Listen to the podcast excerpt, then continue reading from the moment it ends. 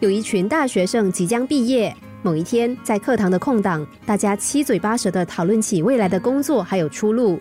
老师没有插话，只是沉默的在一旁听着，却越听越觉得很忧心，因为学生们谈话的内容似乎都只围绕着一个字打转，那就是钱。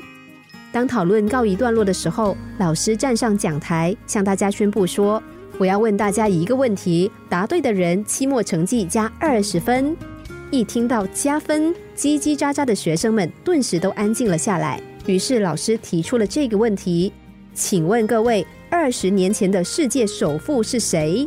学生们都愣住了。老师，怎么可能有人会记得二十年前的世界首富啊？接着老师又问：“好吧，那我换一个问题，十年前对你们最好的人是谁呢？”这么一问，大家都抢着回答。有人说是自己的父母。有人说是当时的老师，还有人说是邻居的大姐姐。老师微笑的说：“这下你们应该明白，对所有的生命而言，究竟哪一种人有意义，会在你们心里留下价值了。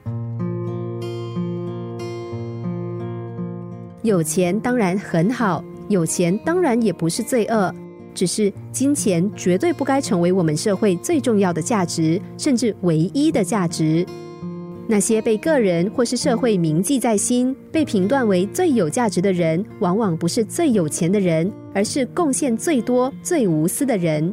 这个世界要继续拜金，或是走出一条不一样的路，每个小小的你我都是那个可以做决定的人。